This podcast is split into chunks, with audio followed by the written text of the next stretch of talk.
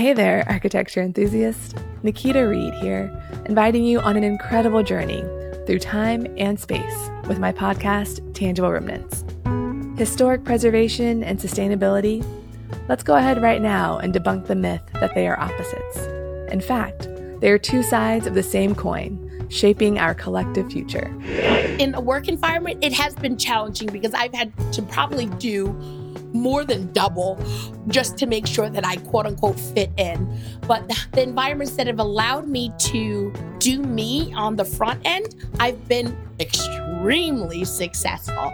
You look at all these PhDs, they've built that on the backs of our elders. Absolutely. What they consider themselves to be experts at is what they've worked with us to achieve. I know we have to we have to prioritize people before products and before place. Join me as we unravel the stories of historic buildings shaped by the people of a specific era and often influenced by race and gender. These tangible remnants are windows into our past and guideposts for the future. Follow the link in the show notes to subscribe now to Tangible Remnants. Let's explore the interconnectedness of architecture, preservation, sustainability, race, and gender.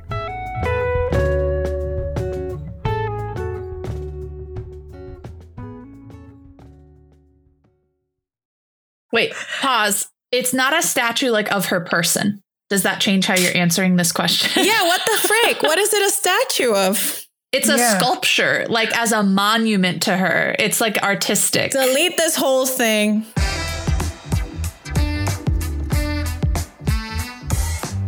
Hello, and welcome back to She Builds Podcast, where we share stories about women in the design and construction field, one lady at a time. This season's theme is Places We've Called Home.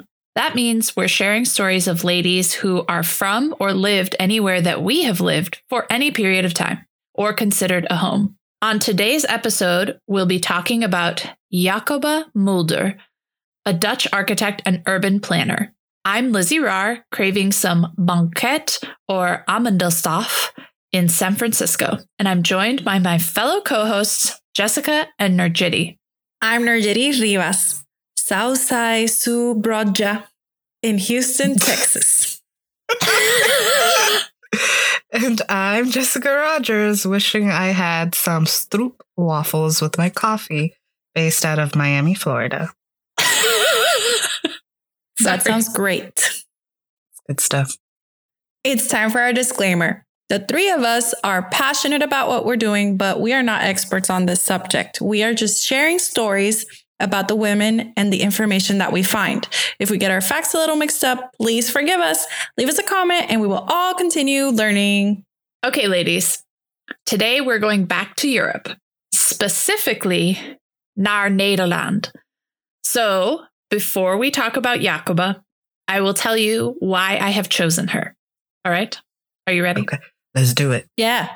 Okay, so after we graduated from Syracuse, I got an internship at a firm in The Hague in the Netherlands, and I lived in the Marlot area of Den Haag for three and a half months. I really loved living in the Netherlands, and I loved all the biking, the trains, the style of the homes and the buildings, and the stroopwafels, the croquette, all the things. Mm. Just loved it all. I was in the Netherlands with you for three days and I really enjoyed it. So I can see why you liked it too. And we got to celebrate Queen's Day, which is a big national holiday. It should be on mm-hmm. everyone's bucket list, even though it's called King's Day now. But the architecture and the pedestrian friendly city design are huge draws for me. I can't wait to visit again. I'm really excited to learn more about Jakoba. Yes. And Lizi, that internship sounded so exciting and so cool. So I'm excited that we're going international again and we're going to talk about Naar Nederland. However you said it. about Nederland? Nederland. I never heard of it that way, but I mean, that's. That's how you say it in, in Dutch? Yeah. Natural language. Yeah. Mm-hmm. Well, another reason that I'm excited to talk about another Dutch lady is that my family roots are in the Netherlands on my dad's side. His grandparents were all born in the Netherlands and emigrated to the US when they were kids in the early 20th century. So you might have caught in episode 73 that I grew up in Holland, Michigan. So, needless to say, there's a lot of duchies over in West Michigan. So, I still have some distant family in the Netherlands that Norgerie and I stayed with when we were studying in Florence. That's the three days she mentioned. right, right. That was the three days in the Netherlands that I was talking about. Shout out to the, the Freeze that thought it was hilarious that I didn't eat soft boiled eggs on a little egg stand thing that they had. Do you remember that, Lizi? What was the name of Yeah. that little stand? It's called an egg cup. I think you hadn't had a soft boiled egg before or like eaten it plain like that because you have to put it, it's too soft in the middle. So you have to have like a little cup to hold it so that you can like, you know, eat the runny yolk. Jessica looks Anyway. as confused as me. Right? Well, I don't eat eggs in general. I think know. I've seen that. Well, true, true. I've never seen that until I was there. yeah. But it's very common there. And I think in Germany too. But Mhm. No, lessons learned. Anyway, laten we beginnen. Welkom in Breda, Nederland. Jakoba Mulder was born on March 2nd, 1900. Fun fact I've actually been to Breda, not for very long, but I did set foot in the city. so, Breda is in the southern part of the Netherlands near the border with Belgium between Rotterdam and Antwerp. Cool. What were you up to there? I was there taking pictures of a building for my job. Nothing super exciting, but Okay, cool. Still cool. yeah, you were there. You were there. Just the whole thing. yeah, She's so modest. Like, oh, well, Just working. so most people called Jakoba Ko. So we'll use the two names interchangeably in the episode. Her parents were Hendrik Mulder, an infantry officer, and Sarah Marie Boon. So we talked about Breda, but even though Ko was born there, her family soon moved to Semarang, Indonesia, on the island of Java. oh, well, that was quick. We've been traveling on this episode. Yep. Uh, and it's interesting. Like, what would bring them to Indonesia? Right. So her dad was an officer in the Royal Dutch East Indies Army. So they were stationed in Indonesia, which at that time was a colony of the Netherlands. Semarang is in central Java, and it's not too far from Borobudur Temple, which you ladies might remember from architectural history class? Question mark. Mm, it looks familiar, but I don't remember it too much. It is stunning, though. I'd go visit Yeah. if I lived close to it. I hope that Ko got to go. Ooh, yes. I forgot that I was in Indonesia, but I do recall this building um, or this temple because it's considered to be the world's largest Buddhist monument. And like you said, Najee, this building, it's impressive, it's stunning, it's huge. Yeah, it's definitely something that's always been on my bucket list since we learned about it in school. hmm So, and the temple apparently made a big impression on Ko as a child. So, sadly, though, Ko got malaria a lot as a kid. So, when she was 13, she and her younger sister went back to the Netherlands, and her parents stayed in Indonesia, and eventually they separated. Um, what just happened? Okay, wait, let's take this by parts.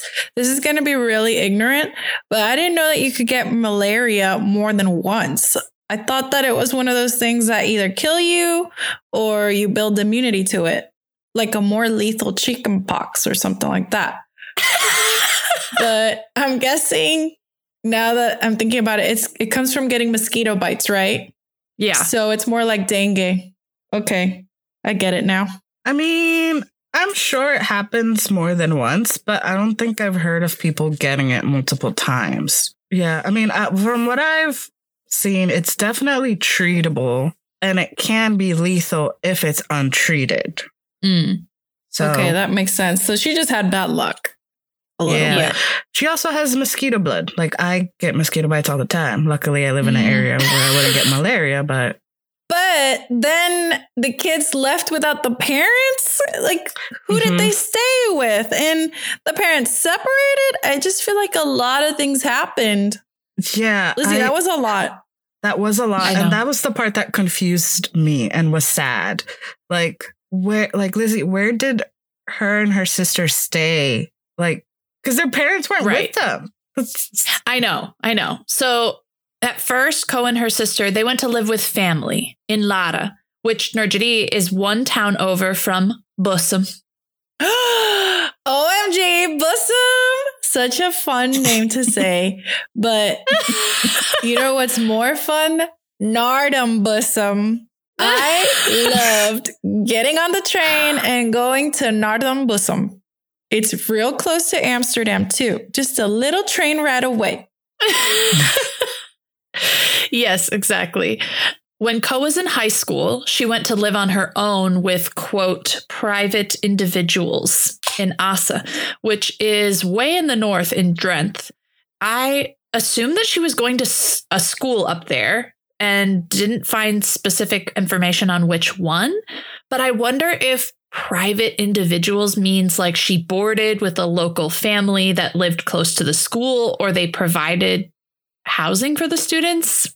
It was unclear. That sounds real sketchy, Lizi. Mm-hmm. I know. wonder if something got lost in translation. Like, were you Googling translating this? I don't remember. I just, private individuals, like, I wonder how that would fly with my mama. They'd be like, private individuals, private individuals. But, uh, But that's why I think it's it's got to be something about the translation. Probably, hopefully that's what it is. But it does remind me of like, okay, I was watching this movie and this girl goes to a private school and there's benefactors of the school that have these huge mansions and they would like offer housing for students. So it was kind of like a boarding house. right. So maybe so private individuals means to me that maybe they could have been like very important and rich that they didn't want their business out there they just wanted to help Or yeah, or like how it was in Florence for us, right? That like Yeah. families offered to have people stay with them and they got like a stipend for providing Uh, housing for someone at the school nearby. like that's that's kind of what I thought Mhm. maybe it meant. yeah But but it still sounds sketchy yeah, but it's a weird phrasing, which I think, yeah, probably a translation issue. Mhm. In 1918, when Ko is 18, she graduates high school and decides that she wants to study architecture at Technische Hogeschool Delft, the Technical College of Delft. Today, it is Technische Universiteit Delft, or Delft University of Technology, also called TU Delft. Oh, TU Delft. That is a great school in the Netherlands. And not just the Netherlands, it's renowned all through Europe. Yeah. yes it's really impressive and like Najri said this school it's one of the greats in the world to this day Yes. I think we've talked before about how I thought about doing structural engineering for a master's degree after college. And I actually looked into TU Delft. Uh, I didn't pursue anything, but I was like intrigued of the idea of like, what if I go to Europe and study structural engineering? That would have been interesting. It's never too late, Lizi. yes You never know. you never know you still have a shot i know that i mean you've definitely mentioned studying structural engineering uh, if you were to get your master's because we've definitely talked about it Yeah. Yeah. but you i mean tu delft that would be cool too go back to your roots I know. well, Ko was one of the first ladies to attend TU Delft. I did not find out like what number she was, but definitely one of the first. I'm also a bit confused on the exact degree she got. Most say she went there to study architecture, but a few places say she graduated with a civil engineering degree, and some say urban design degree. One says she got a civil engineering degree with a specialization in urban design, which apparently was a new program at TU Delft. All that is to say, she was an early woman in the school and this area of study, and she graduated in 1926. Okay, congratulations, Ko, for your degree on something and your achievement on being a pioneer at that something. Good job. I mean, it's still uh, amazing though, it is. yeah, even if we don't know what it is exactly. right, right. I mean, it was engineering or architecture, but like it's they're all kind of you know in the in the same vein. So that same year she graduated, she won a competition for the design of a fire station. The competition was put on by the Vereniging Bouwkunst en Vriendschap in Rotterdam, which literally translates to the Association of Architecture and Friendship. Oh, That's great.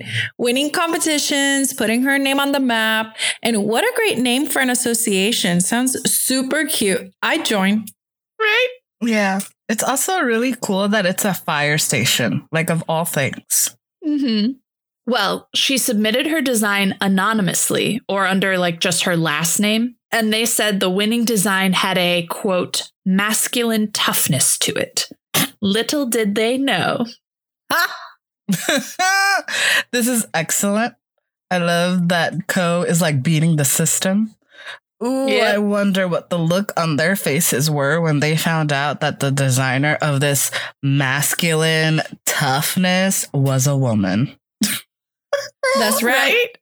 I know. That's I wish I could have seen the faces. Uh, she did have a tough time finding work, though, and apparently one of the jobs turned her down because, quote, it is difficult for women to be sent out onto the scaffolding. Man, these ridiculous hurdles they come up with, like, seriously. Right. like ser- like seriously like for real like how is it difficult for a woman like uh, how how like i Her skirts might get caught up in them, you know? i get i don't know it's just and why It's Like, ridiculous. it's ridiculous and i know that we've heard countless excuses that men have come up with so that women wouldn't practice but it's still so frustrating like why I know. She did eventually get a job at Gerritsen and Wegerif architectural firm in The Hague as a draftsperson. But then in 1928, she got a job at the city of Delft. Hmm. She was hired as an adjunct engineer for the Zuid-Holland West Regional Development Plan. Gefeliciteerd. Okay. So now I'm wondering that Ko graduated with either multiple degrees or maybe an architecture degree with a concentration in engineering or like vice versa. Because how do you go from being a draftsperson of an architecture firm to an adjunct engineer? But anyway, the project sounds big and sustainable. Like, I'm just happy she got work, to be honest with you. Yeah, I mean, the title is engineer, but I think she's working on urban plan stuff. Ah, okay. So I think that goes back to like the urban design specialization that she did Uh-huh. in college. Yeah. Well, she worked there for a few years helping with this expansion project. And then in 1930, she applied to work at the city of Amsterdam's new Stadsontwikkeling or Urban Development Department. This is a brand new department within the city's public works department. I like this urban planning route that she's been taking. Mhm. So, since she had experience working in Delft, she got the job. She was one of the few people who had experience in urban planning. And to top it off, she quickly moved up to be the second in command at the department under Cornelius van Eesteren. Ooh, that's very cool. Okay, so let's talk about Cornelius a little bit. Or how do you say Cornelius?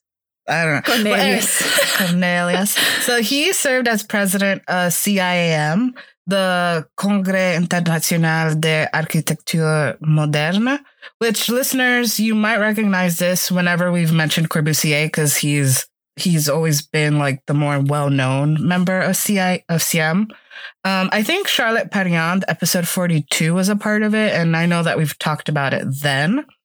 But uh, what makes Cornelius, uh, I'm to butcher this man's name, Cornel, Cornelius, what makes him cool is that he is actually one of the founders of the, De Stijl movement, a favorite of ours that we've talked about. yes.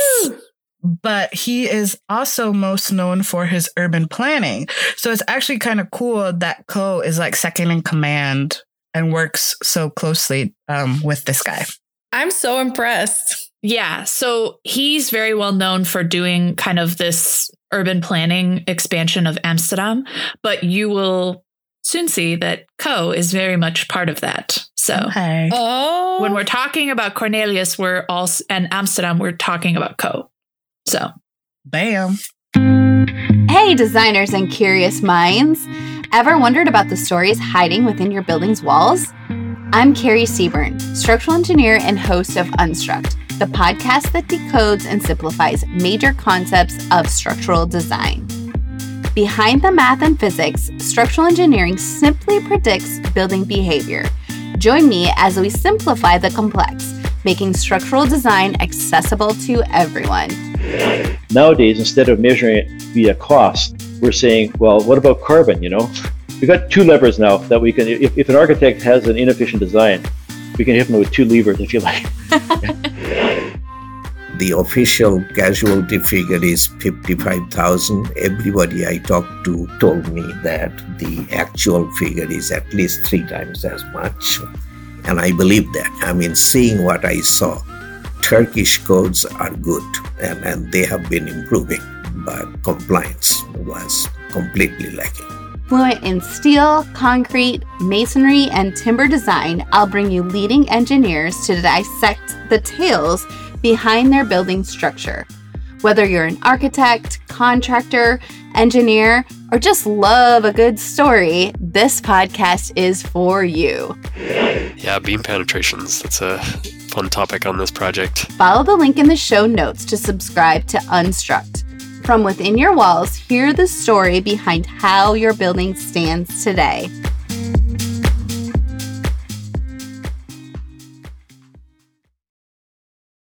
So at first, she's an associate and worked with Van Eesteren and Theodor K.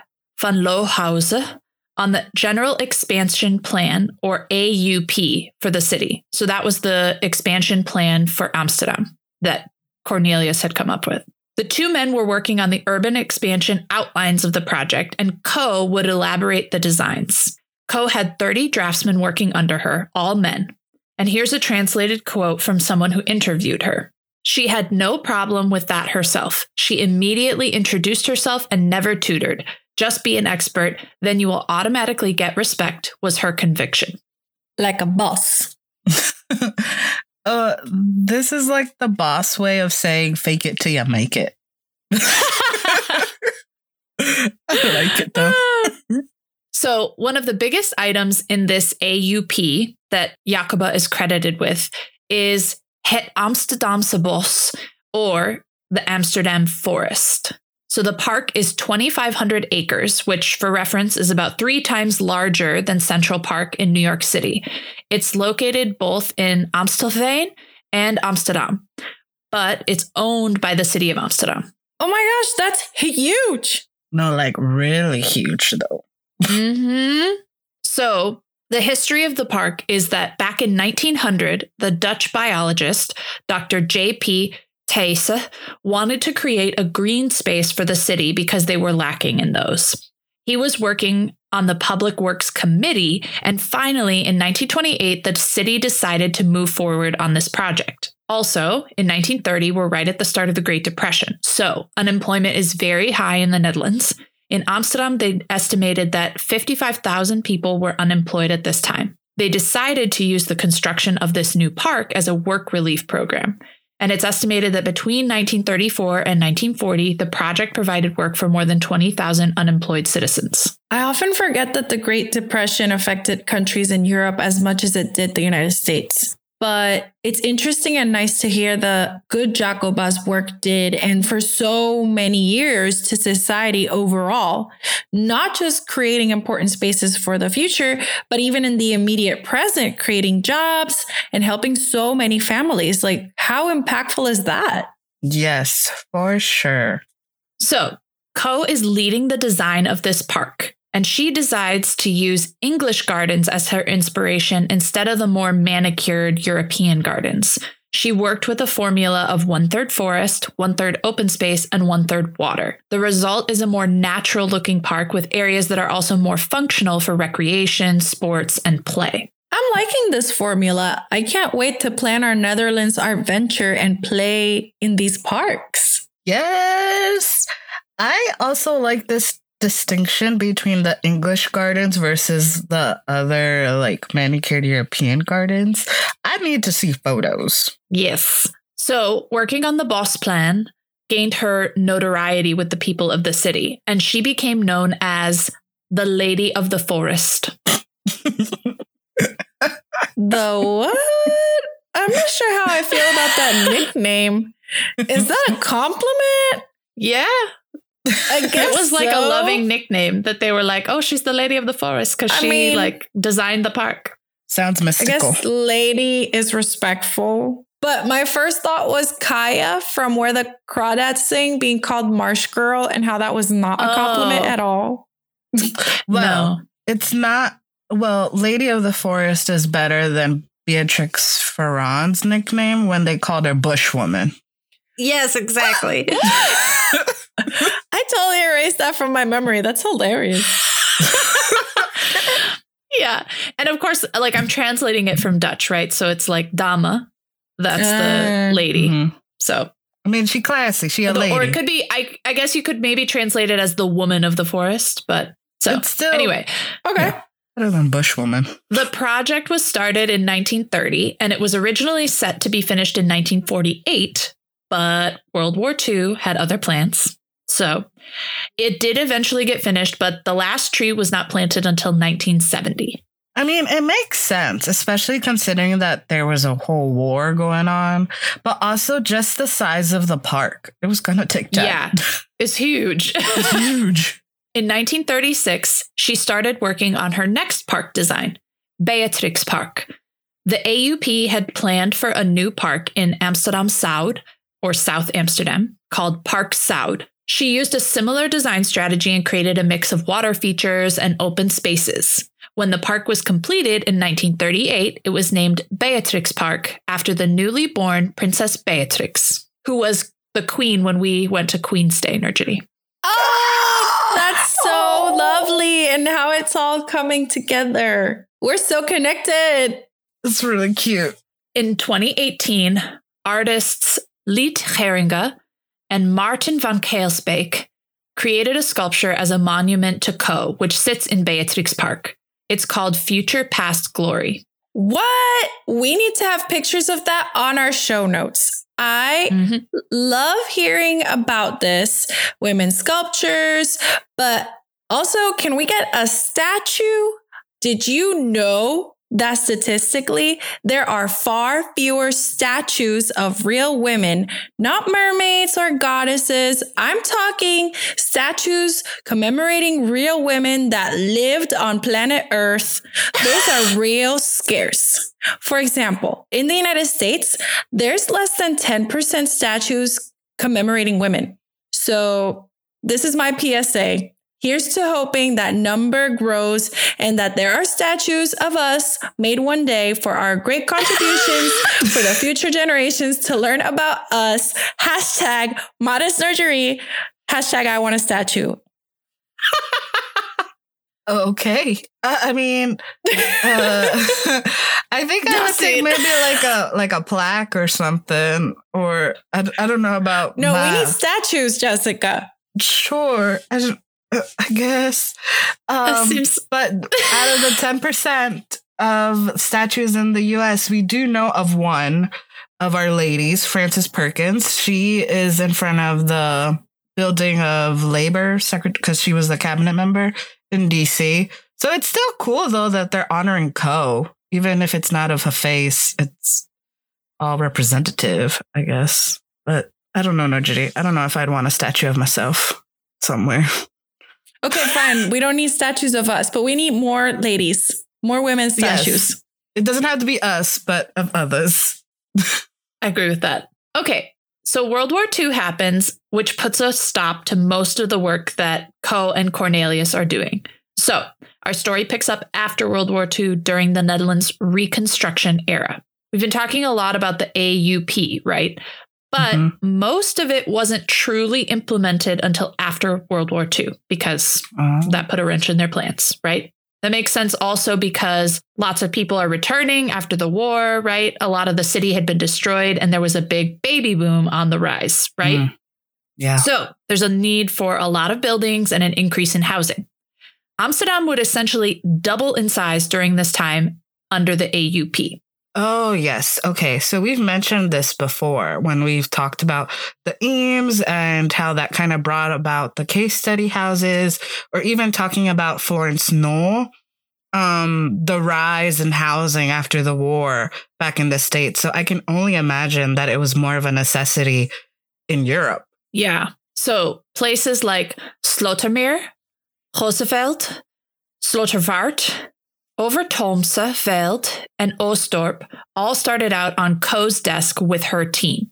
And those are all neighborhoods in Amsterdam. So originally in Van Eesteren's master plan for the city expansion, he had planned for strip housing on parallel blocks. And they had implemented this in Bos en Lommer before the war. After the war, they're working on the plan for Frankendael, for the Frankendael neighborhood in the south of the city. And it was originally planned in this same way as Bos en strip housing. However, the method was thought to be monotonous after seeing it built in Bos en Actually, CM kind of made comments about it. Mm. And so Jakoba was put in charge of redesigning the plan and she created an L shaped arrangement of these housing blocks so that it created a courtyard between the apartment buildings. This way, it brought more light into the units and allowed for more green space in between them. How smart. Mm-hmm. So, this new plan was called the Frankendael Plan, and it was implemented in most of the westward expansion in Amsterdam.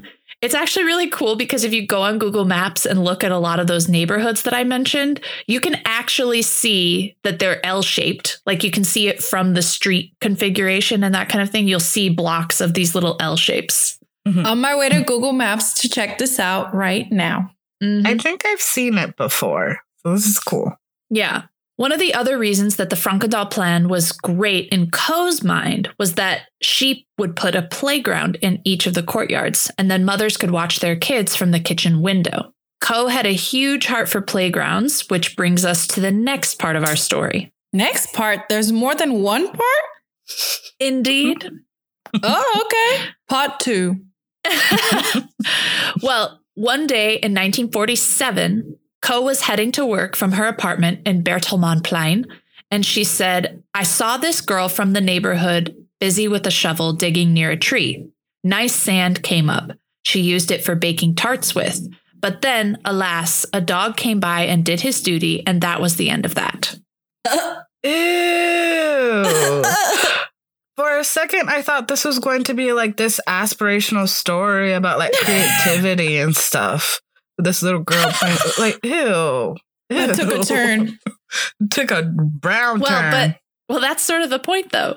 Yeah. So yeah. Ko is like, this girl needs a good place to play, right? So she goes into the office that same day and she says that they need to start creating playgrounds in the city. And that, quote, things are different for children from 10 and above. They need more space.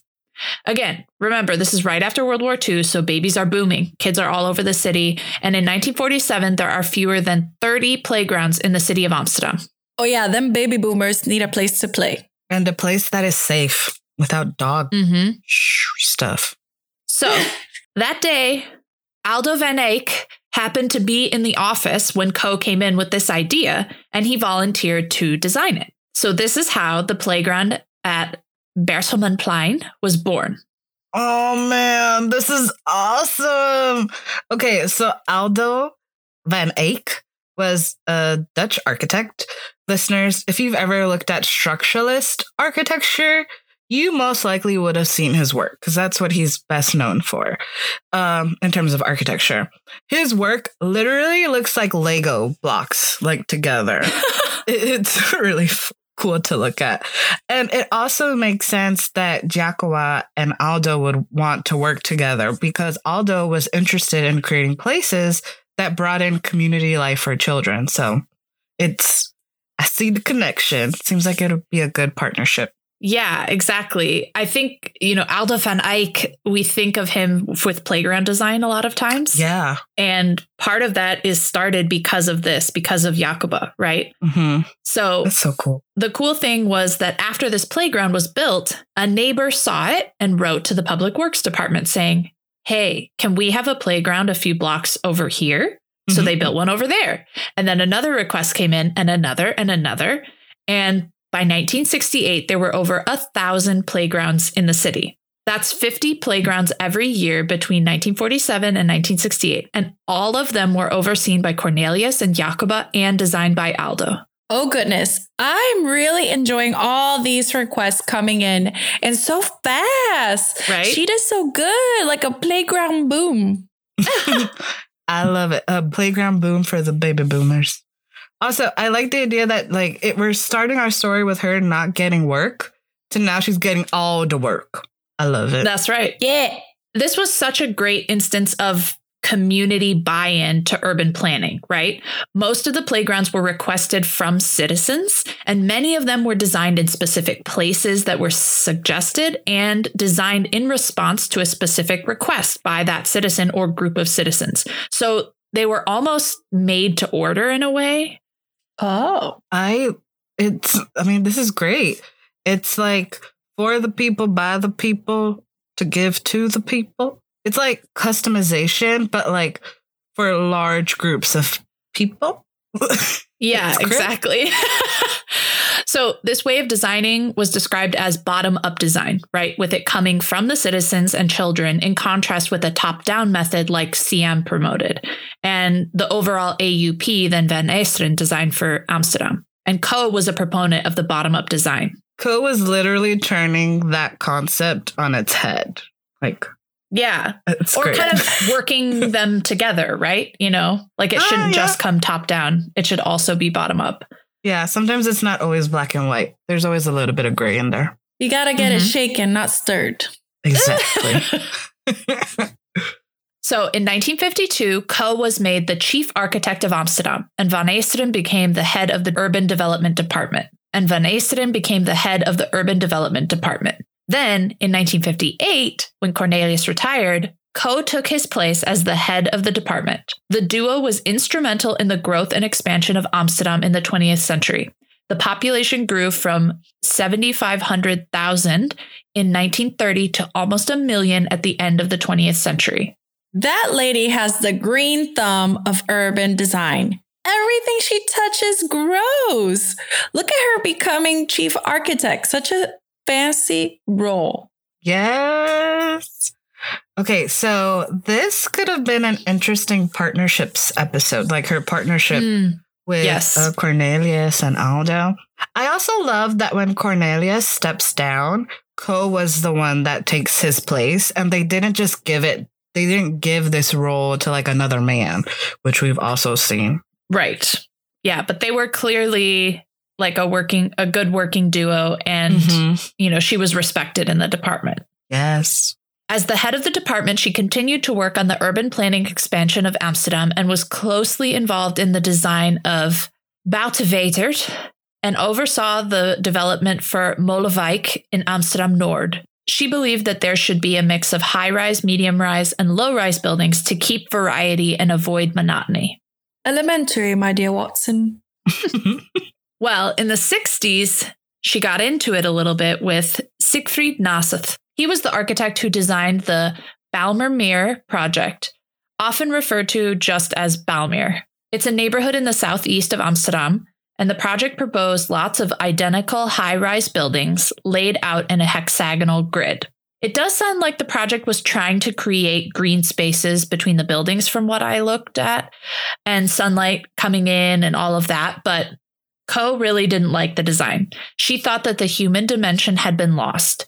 And apparently, she came up with an alternative design, but there was pressure from politicians and developers, and it was built as originally designed by Siegfried. Well, from briefly looking this project up, I can see her point a little bit. I mean, it's Yeah. massive, the Mhm. scale of it. Yet it does look like an interesting piece of architecture. I don't think I have the same beef with it like she does. I'm okay Yeah. with it. Well, to her earlier point, though, this project, it looking at it, it's very monotonous in design. It seems a little redundant in this like shape that just keeps repeating itself. I mean, it doesn't look bad, but maybe it could have been done better.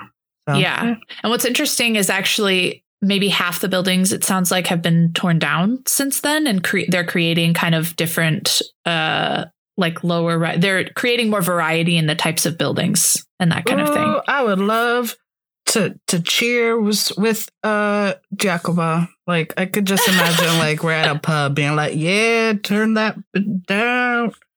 Yeah. Well, in 1965, Ko retired from the Urban Development Department. During her retirement, she was a lecturer in planning at the University of Amsterdam until she was 70. Yeah, spread that knowledge to future generations, Cope.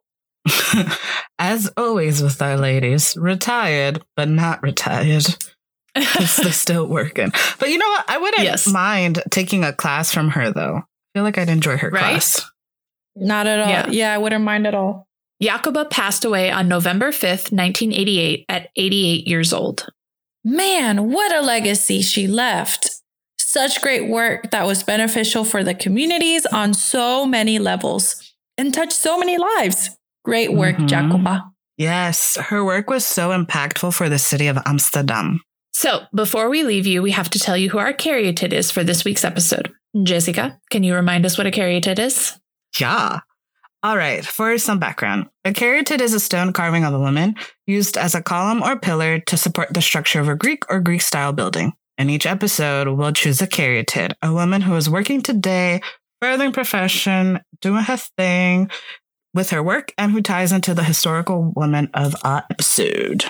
So, without further ado, this week's caryatid is.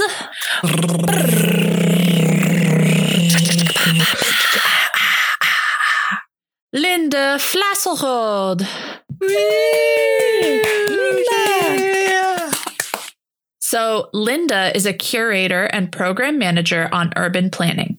She studied architectural history at the University of Amsterdam, and she was the chief curator at the Netherlands Architecture Institute from 2000 to 2011. She's also a core member of Stad Forum, an independent research organization that advises the city of Amsterdam on urban development.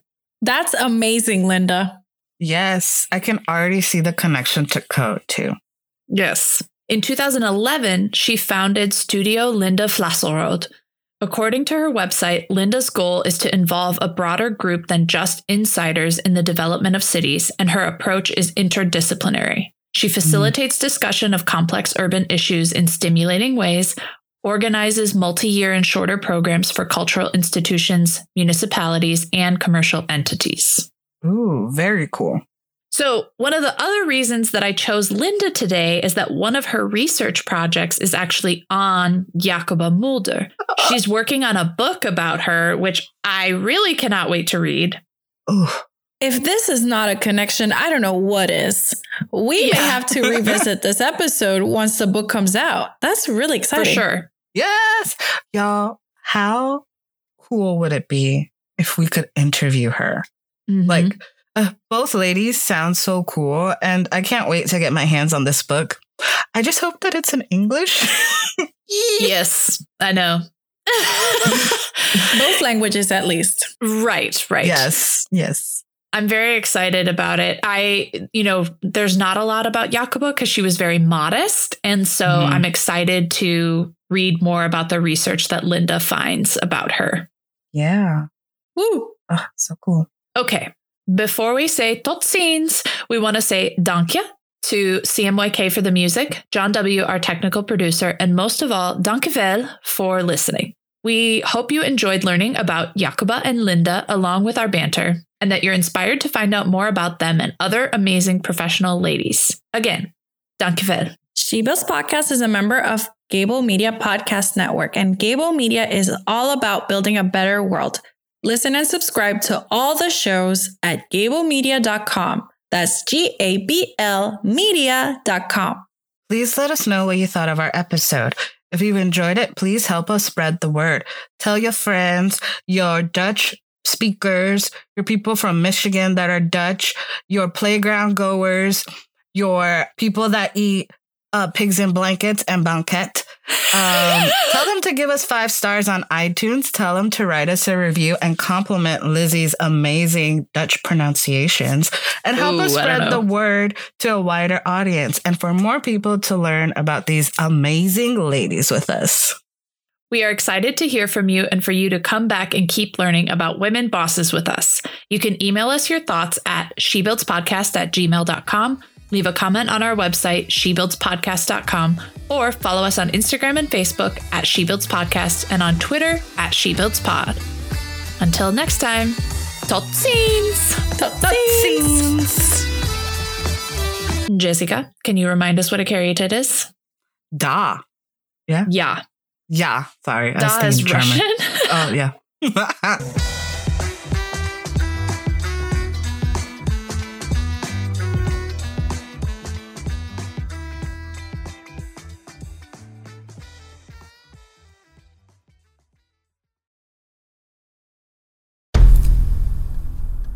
I've mentioned it to my family, but in terms of telling people like, oh yeah, we're doing this. I'm looking for projects. You got Yeah. anything? I'm, I'm not there yet because it scares the shit out of me. Dreaming of launching your own architecture firm? Well, buckle up for a wild ride with Emerging, the podcast that shares what it's really like to start an architecture firm. Where do we begin? We don't even know what type of business to formalize as. Is it an LLC? Is it an LLP? Like, how are taxes? I mean, the list is astronomical.